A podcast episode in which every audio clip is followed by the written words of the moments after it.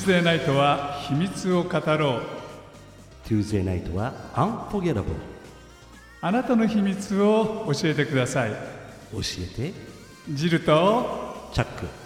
秘密ディスコ FM This program is presented by L&L Hawaiian Barbecue はい皆さんこんばんは。またまた秘密の秘密の火曜日の夜がやってまいりました。はいこんばんはお待ちどうさまでした皆さん。はい。お待たせしすぎたかもしれません。はい。ということでねチャックね、はい。えー珍しく3回もオープニングを取り取りな。4年やってて初めてよね3回そうだね。取り直した。いや昨日ね大腸検査をやったの。はいはいはいはい。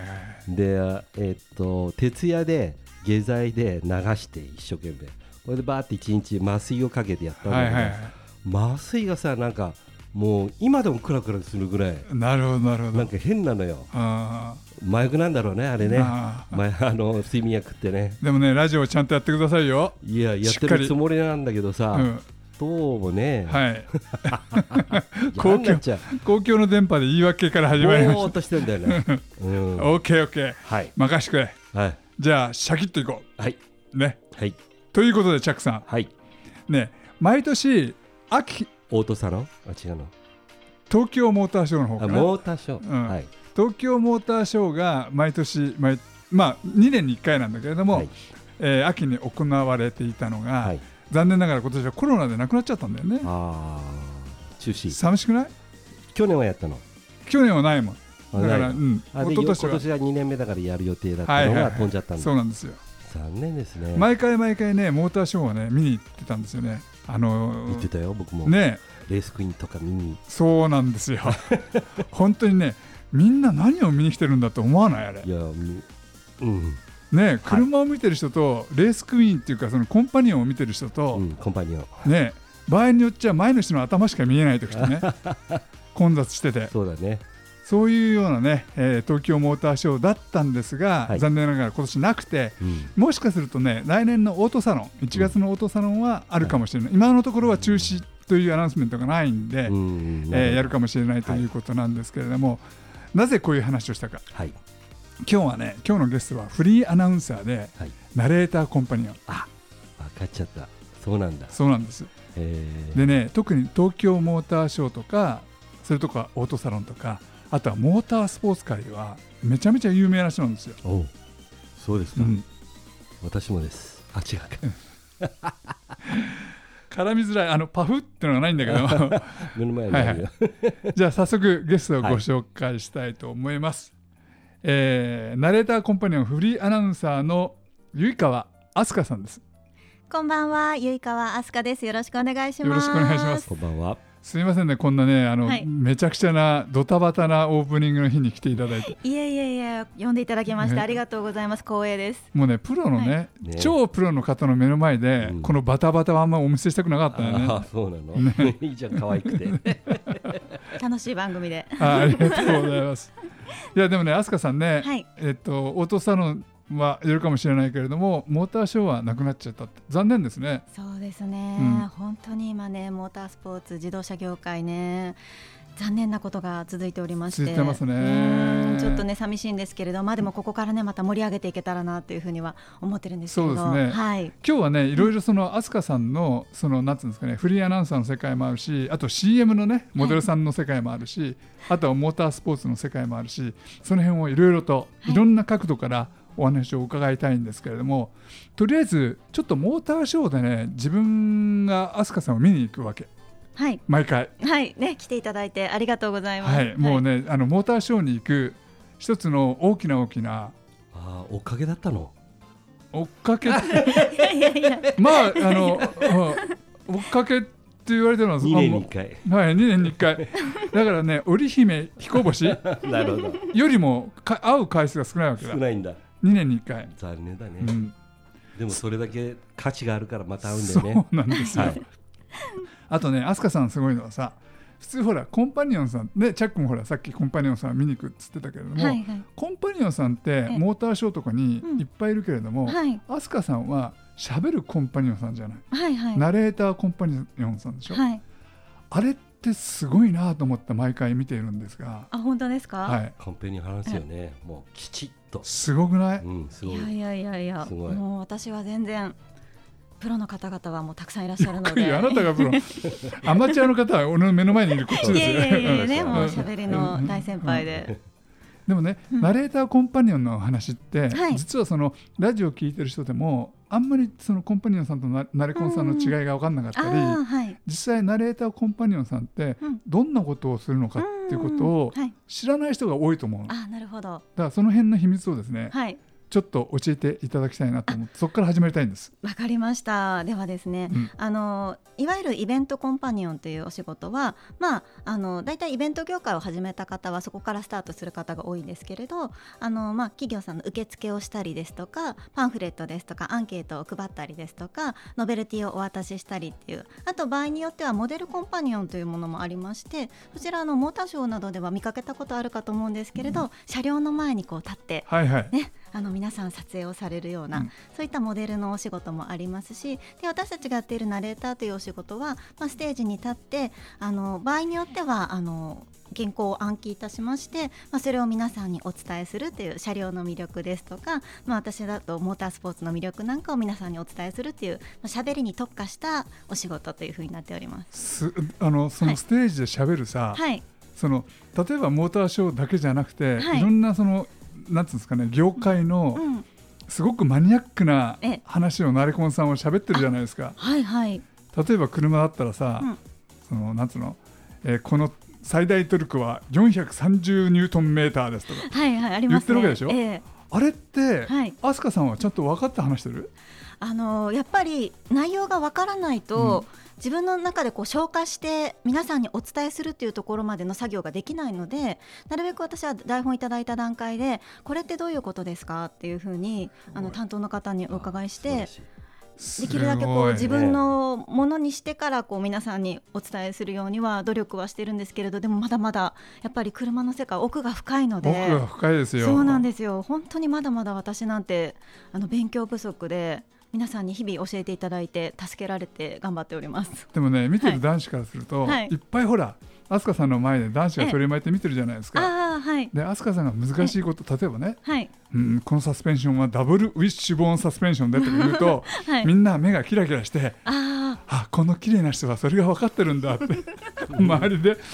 分かるんですよ。俺周りの男あたちあがーええ。もうねキラキラして見てるわけ、あうん、あなるほど。男性から見るとそういうふうに見えるんですね。そうですよ。もう男性から見ると、うんはい。あこの人は、はい。あほらモーターショーに来る人たちって、うん。マニアじゃない、あねお車やっぱりすごくね愛してる方が多いですよね。はい。うん。だそういう人が、はい。えダブルウィッシュボーン知ってんだ？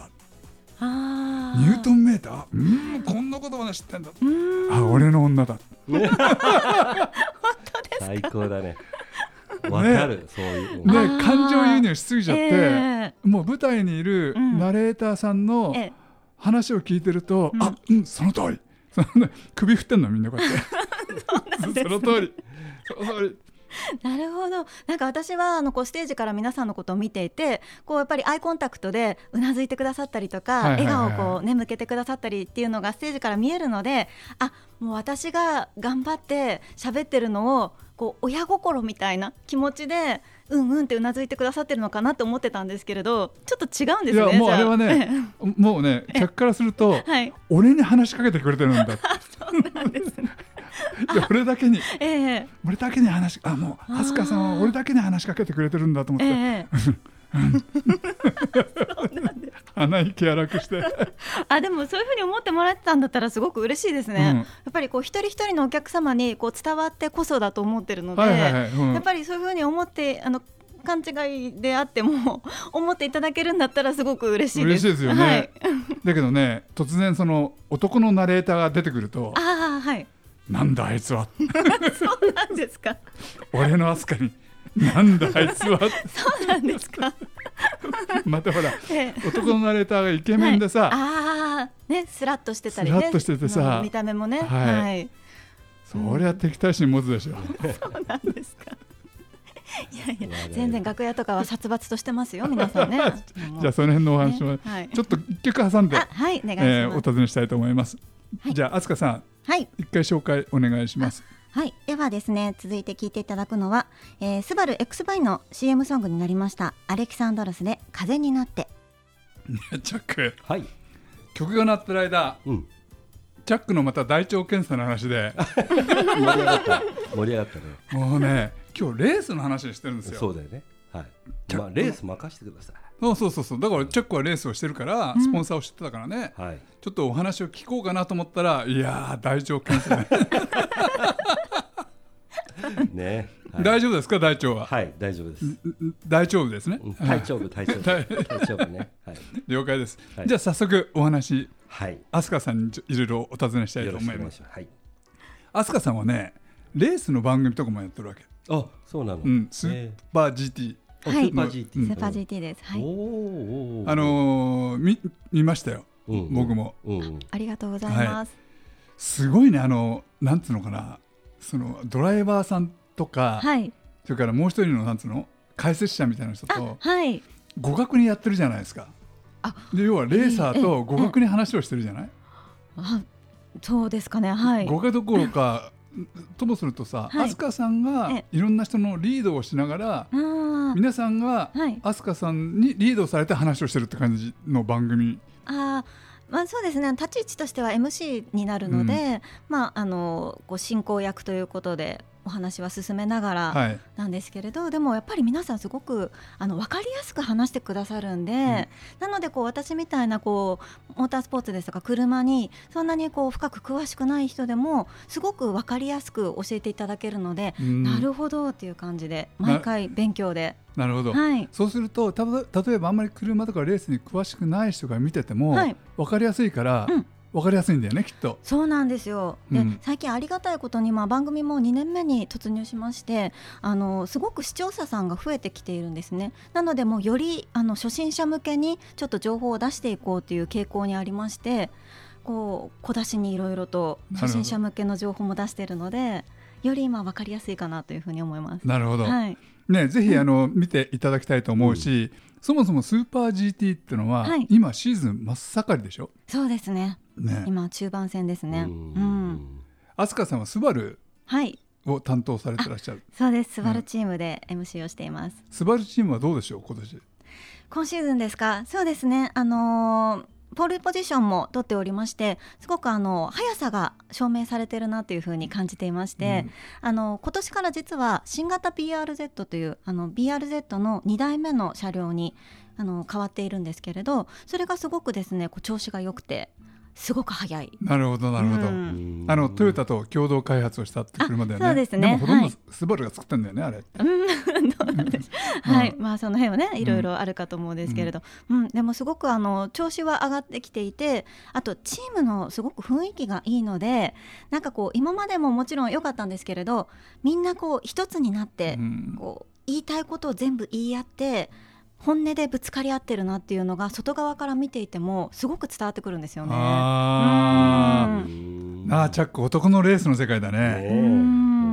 どうでしょう？チャックもレースをやってたわけでしょ？うん。チャックのレースはそういう男のレースのぶつかり合いみたいなのがああったの？ったよあったよ。だってほらダララが日本に初めて入ってきて、うん。それで予選落ちから始まってから最後は優勝するまでの3年間丸3年間、うん。もう毎回毎回バトルバトルだから、データを取って、あのそのそれを生かしていくっていうことで、だから、えー、とさっきと、えー鈴鹿とかは年2回ぐらいうんずつ走ってたから、合計で6回ぐらいのデータがあって、はいはいはい。そのデータに基づいて最後の決勝で優勝したとかね、ありますよ。ドラマチック。ドラマチックだよね。本当に。それはねちょうど僕の誕生日だったの。あー3年目の。大プレゼントじゃないですか。大プレゼントだったよ。本当嬉しくて。どうでしょう飛鳥さんその、はい。ドライバーさんたちのぶつかり合いを目の前で見ていて、はい。なんかそのその後にねえなんかそのチャックみたいに勝つとかはいはい。優勝するとかってあるとうもう一緒に泣きません？いやもう泣きますね。本当にあのその番組が生放送で放送しているので、あのカンペが出たほどです私。初めて泣かないで頑張ってっていうコメントカンペを出されたぐらいもう込み上げてきてしまって私も。もうやっぱりいい時も悪い時も涙って出てきてしまうので、えーもうチームとこう一緒になってこうすごく力も入りますしもう泣かないようにするのがすごい一番大変かもしれないですね。いや本当に感情輸入してるしね、はい、自分がレドライバーぐらいのはい。気持ちじゃないですか、きっと。本当ですね。ね。一緒にやっぱり走ってるっていう気持ちはすごくあるので、うん。あのラジオ聞いてる人たちで、はい。まだあまりそのスーパー GT を知らない人たちそのスーパー GT の魅力っていうのを、うん。その今のねいろんな魅力もあるんだけどそれ以外の魅力ってええ。どんなものがあるかちょっと教えていただけますか？そうですね。あの皆さん分かりやすいところで言うと F1 ってあの1人につき1台車両があるじゃないですか、でもスーパー GT っていうのは1台の車両を2人のドライバーで交代しながら乗っていくんですね、なのでこうあのそれぞれもちろん皆さん体型が違うのでシートの位置とかも違うんですけれどそこをこううまくこうなんていうんです折衷案じゃないですけれどうまいところでこう合わせながらあの2人で1台をシェアしてあの頂点を目指していくっていううん。もう本当になのでなんて言うんですかね。個人プレーではなくてチームプレーなんですよね。でもちろんあのエンジニアさんですとかメカニックさんたちの力も必要ですし監督のその采配ももちろん左右しますし本当になんかこう見ていてファンも一体になって特にスバルチームはファンの皆さんもこうなんかスバルファミリーというふうに私たち呼んでるんですけれどもう本当に家族みんなで総出で頑張るぞ優勝を目指すぞみたいなそういうなんていうんですかね頂点を目指してみんなで向かっていくみたいなうん。うんところが私はすごく面白いなとい思って。やーそれってすごくよくない、うん仲間ね。はい、ワンピースの世界ですよ。ね そうですね。うん。ね、はい、本当にそんな感じですね。うなんん。か外国の、はい。外国生も一緒に来て、はい。そのレースに入る時があるでしょ、はい、ありますね。あれが私のね、うん。友人が一人一チームあってねあ。来て優勝しました鈴鹿で。そうなんですね。うん昔。はあ。もう2年2年ぐらい前に。ランボルギーニで、あうん。うん、やっぱりそういう海外の車両なんかもたくさんスポーツカーが出てくるので、うん。特に私たちのスバルが参戦している GT300 っていうクラスがあるんですけれどそっちはあのいろんなあの海外メーカーのそのスポーツカーが参戦しているので、こうなんていうんですかねスバル BRZ がフェラーリを追い抜くとかそういうバトルシーンが見られるっていうのも、やっぱりこう日常とはちょっとかけ離れていて、うん。またそこもワクワクする要因かなと。しますよね、はい。そうだよ。BRZ が本当にランボルギーニとか、はい。ポルシェとかそうなんですよ。フェラーリとか追い抜いちゃうわけだから、はい、それはねスバリストからすると、はい、めちゃめちゃ盛り上がるよね。たまらないですね、もううん本当に。えでも飛鳥さんご自身は、はい、レースはするんですか、あの以前あのレーシングカートうん。っていうのはやっていたことがあって、まあえーとまあ、全然100キロぐらいしか出ないものなんですけれど、うん。私が乗ってたのは。でもやっぱり乗ってみるとあの旗から見てるのとは全然違ってやっぱり体感速度が全然違うのでやっぱりこうい日常でこう意識しない1秒ですがコンマ1秒もう1000分の1秒とかっていうのがこう詰めていくのが本当に難しいんですよ。でうん私たち日常生きてるとそういうのってあんまり意識しないですけれど本当にそのコンマ1秒大事なんだなっていうのがやっぱりやってみるとすごくわかりますね。なるほどうなるほど。ん。そうだよね。あの、はい。テレビで見てても、はい。なんとなくなんとなくわかるけれども、え。実体験としてうん、わかんないもんね、そうですね。実体験として後ろから迫ってくるとうか、ん、前のコーナーをどうやってその攻めていこうかっていうのは、はい、テレビじゃもちろんわからないうもんね、ん、カートでも乗ってみると、はい、やっぱわかるもんなんですかね。そうですね。すごくわかると思います。うん、どうですか？あの飛鳥さんがレーサーになるって。えレーサーですか？私ですか？いやーちょっとでもレーシングカート乗ってあまり才能がないなっていうのは そう。もうあの、応援する方で頑張りたいなと思います。うん。ね、でもやっぱりあの趣味で乗るのはすごく楽しいですよね、ううん。ん自分との戦いなのでやっぱりそういうタイムを詰めていくっていうのが、なるほどね、はい、次あの飛鳥さんの放送が見れるのはいつですか、そうですね、えー、と今こちらがオンエア終わった後ですと、うん。10月になりますので、えー、と10月11日12日にスーパー GT 第6戦、えー、とオートポリス九州であるんですけれど、12日の決勝日に放送がありますのでなるほど。はい、ぜひ。ぜひぜひねね。うん、チャックを見て見ちゃう見ちゃう。昔のレースを思い出して、はい。スクリーンの前でいろいろ指示しなよ。あ監督として。監督みたいいいですヘねぜひ。ちょっとさ。はにゃにゃほにゃほにゃはらーっつって。般若心経じゃないそれもしかして。ね。ね。なるほど。そういう指示をやってるから勝てないんだよ。ああ、うん。かもしれないな、うん。とというところで、はい。ここでもう一曲はい。曲を挟んで、えーラストに行きたいと思います。はい。はい。それではお聞きください。米津玄師さんでフラワーウォール飛鳥さんねはい。ラジオを聞いている男の子たちがうん。すごい知りたがってると思うことがあるんですが、はいはい。どうやったら、うん。例えばそのモーターショーでもそのあのレース場でもいいんだけども、うん。キャンギャルのお姉さんとか、はいはい。コンパニオンのお姉さんとええ。仲良くなれるか、あーなるほど、うん。あのまずはですねあのアイコンタクトをしてあの大体そうすると女の子の方も見てニコッと笑いかけてくれるので、うん。そこからですねカメラを持っていっていただいて、はいはい。写真を撮るんですね。でそうするとあの次に会う時にその前回の写真を持って行っていただくとこの間の写真だよって言ってあのそこでまた仲良くなれるんですよ。あープリントアウトしてね。そうですねプリントアウトしたり、うん。まあ、データでもいいんですけれど、持っていくと女の子もやっぱり自分の写真もらうと嬉しいので「あーありがとうこの間の写真だね」って言ってそこから仲良くなっていってで、まあ、共通の、ね、車だったりとかそういう好きなお話をしていくとまたどんどん仲良くなっていけるので、あじゃあ仲良くなれるもんなんですね、なれますなれます、はい、ラジオ聞いてる諸君、ねえよかったな。ねえ。アスカちゃんとも仲良くなれますか？あぜひぜひ仲良くしてください。へえ飛鳥さんの前で写真撮ろう、はい。お待ちしてます。でも時間かかるよね。毎だからワンシーズンぐらいちょっと通い詰めないと。ああまあそれはあるかもしれないですね、うん。やっぱりねあの人気のある女の子ほどそういう男性の方もライバルも多いので。あとはちょっとしたプレゼントを持ってったりとあかーなるほどね。まあ、お菓子とかあと女の子足が結構疲れると思うのでなんか足の、ね、シートみたいなものとか。はいなるほど、うんはい、ちょっと女性が喜ぶようなものをプレゼントするとあこの間あれくれた人だなっていうふうに思い出してもらえるかと思います。やったー。ねえ来シーズンうん、来シーズンはほらもうコロナもね、落ち着いているだろうから、はちょっと今の話を思い出して 男子諸君うん。頑張ろ頑張ろう。うん。友達になれるよ。カシャカシャカシャどうぞみたいな。うね。チャックね、はい。もうチャックもう頭の中それいっぱいになっちゃったみたいだから。